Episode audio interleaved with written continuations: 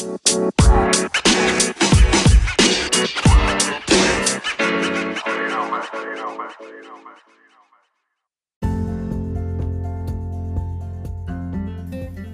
ดีค่ะ คุณกำลังฟังวีนาอยากเล่า กันละครั้งหนึ่งฉันเคยอ่านพอดแคสต์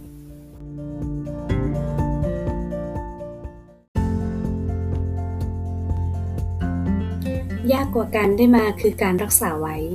คือหนังสือที่ว่าด้วยคำถามคำตอบเกี่ยวกับชีวิตและความสัมพันธ์ค่ะ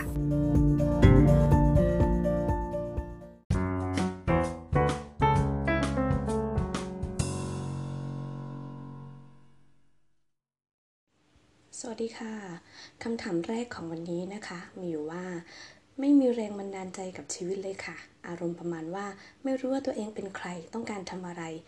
กำลังทำอะไรอยู่ รู้สึกเคว้งไปหมดเลย ต้องจัดการกับความรู้สึกยังไงดีคะแรงบันดาลใจในชีวิตคืออะไรสำหรับผู้เขียนค่ะ แรงบันดาลใจคือพลังในการขับเคลื่อนชีวิต ที่ทำให้เราตัดสินใจ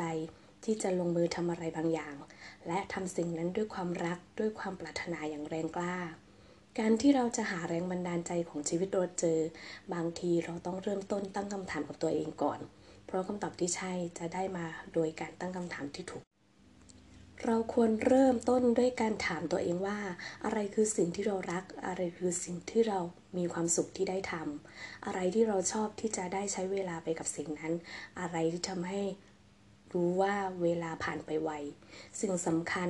คือ ไม่ว่าคำตอบที่ได้อยู่จะยิ่งใหญ่หรือเล็กแค่ไหน จงซื่อสัตย์กับคำตอบนั้น แต่หากเรายังไม่เจอคำตอบ แสดงว่าเรายังไม่มีสิ่งที่เป็นแรงบันดาลใจให้เป็นของเราจริงๆ เราก็ต้องตามหาแรงบันดาลใจ แรงบันดาลใจเป็นเรื่องแปลก แม้เราจะพบว่าแรงบันดาลใจเกิดขึ้นจากสิ่งที่เรารัก แต่บ่อยครั้งการมีแรงบันดาลใจก็เกิดขึ้นจากการเปิดใจให้กับสิ่งที่ไม่ชอบ ลองทำในสิ่งที่เราไม่ชอบบ้าง ลองไปในที่ที่ไม่เคยคิดจะไปบ้าง ลองดูหนังที่ไม่เคยจะดูบ้าง ลองฟังเพลงที่ไม่เคยคิดจะฟังบ้าง เราอาจพบว่าแรงบันดาลใจเริ่มต้นได้จากการเปิดใจ ที่จะเปิดรับทุกอย่างไม่รีบปฏิเสธสิ่งใดไปก่อน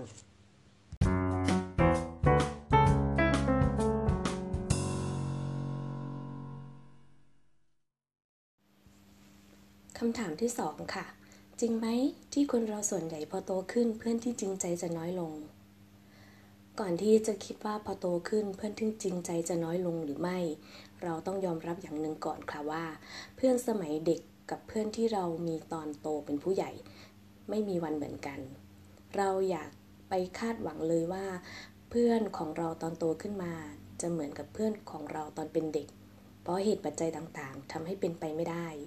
ในเวเด็กสิ่งที่สำคัญกับเราจริง ๆ ก็คือเพื่อนเท่านั้น และสิ่งที่เราต้องสนใจก็มีแค่เรื่องเรียน ในขณะที่โตขึ้นมามันมีอะไรมากมายหลายอย่างมากกว่านั้น เรามีงานที่ต้องรับผิดชอบ มีชีวิตคนเมืองที่ต้องแข่งขัน มีรายจ่ายและหนี้สินที่ต้องกังวล และมีครอบครัวที่ต้องดูแล การที่จะคาดหวังจากเพื่อนที่ทำงานให้เท่ากับเพื่อนสมัยเรียนเลยเป็นไปไม่ได้ ความจริงใจก็เป็นสิ่งที่เราวัดไม่ได้อีก การที่ คนหนึ่งคนทำไม่ดีกับเราตรงๆ เขาอาจจริงใจกับเรามากกว่าที่แกล้งเข้ามาพูดดีๆ สุดท้ายแล้วคำว่าเพื่อน ก่อนที่เราจะไปวัดความจริงใจของใคร เราต้องแน่ใจก่อนว่า เราได้เปิดใจให้กับเขากว้างมากพอ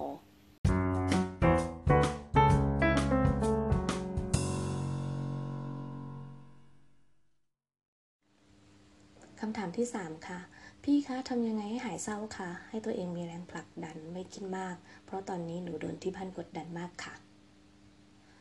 วิธีการที่พี่รับมือกับความเศร้า ไม่ใช่การปฏิเสธความเศร้า แต่ในทางตรงกันข้าม พี่เลือกที่จะยอมรับความเศร้า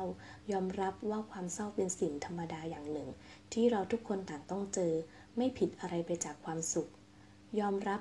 ว่าความเศร้าเป็นเรื่องที่เราไม่อาจหลีกหนีไปไหนไความเศร้าเป็นสัจธรรมอย่างหนึ่ง ที่จะเข้ามาในชีวิตของคนทุกคน พี่เชื่อว่า ยิ่งเรามองเห็นความธรรมดาของความเศร้ามากเท่าไหร่ ความเศร้าก็ยิ่งทำร้ายเราได้น้อยลงเท่านั้น เพราะสุดท้ายแล้ว ความเศร้าก็เหมือนทุกสิ่งบนโลกใบนี้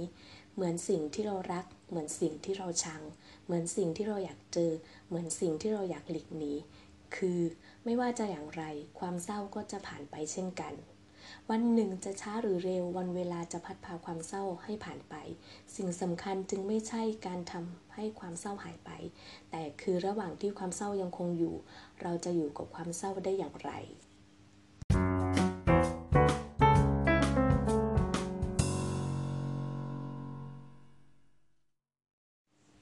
คำถามสุดท้ายสำหรับวันนี้นะคะตรงงานว่างงานมาหลายเดือนแล้วค่ะ เครียดจังสับสนในชีวิตด้วยว่าจะเอายังไงดี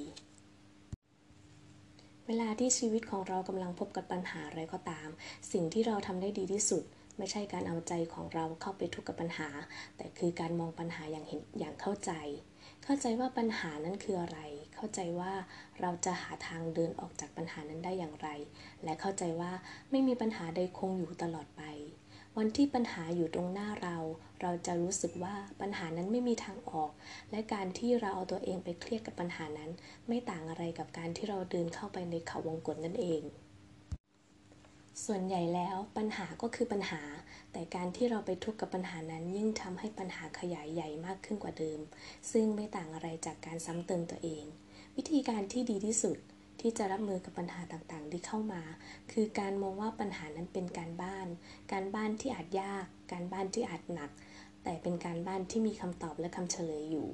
ถ้าเราผ่านมาได้ ทุกครั้งเราจะเป็นคนที่เก่งขึ้น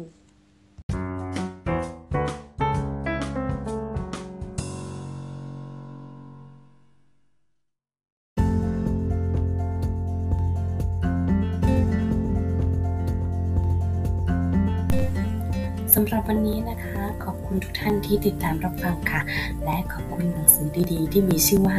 ยากกว่าการได้มาคือการรักษาไว้ สัปดาห์หน้ามีอะไรมาพูดคุยมาเล่าให้ฟังโปรดรอติดตามนะคะสำหรับวันนี้ลาไปก่อนแล้วค่ะ สวัสดีค่ะ